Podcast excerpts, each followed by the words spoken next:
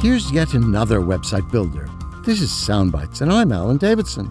Maybe you started with Netscape Composer. Maybe you built your first websites in GeoCities. And maybe you were one of those kids who always knew how to code.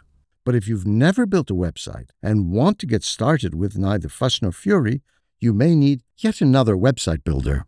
Even the name's easy to remember. And at app.yawb.io, you'll find everything you need, whether it's building a landing page or an entire website. The simple drag and drop interface lets you build your website in easy blocks. You don't even need to know how to write a single line of code. But if you do, you'll find lots of useful tools and tricks. Your new website awaits with help from yet another website builder at app.yawb.io. With Soundbites, I'm Alan Davidson for CBS News.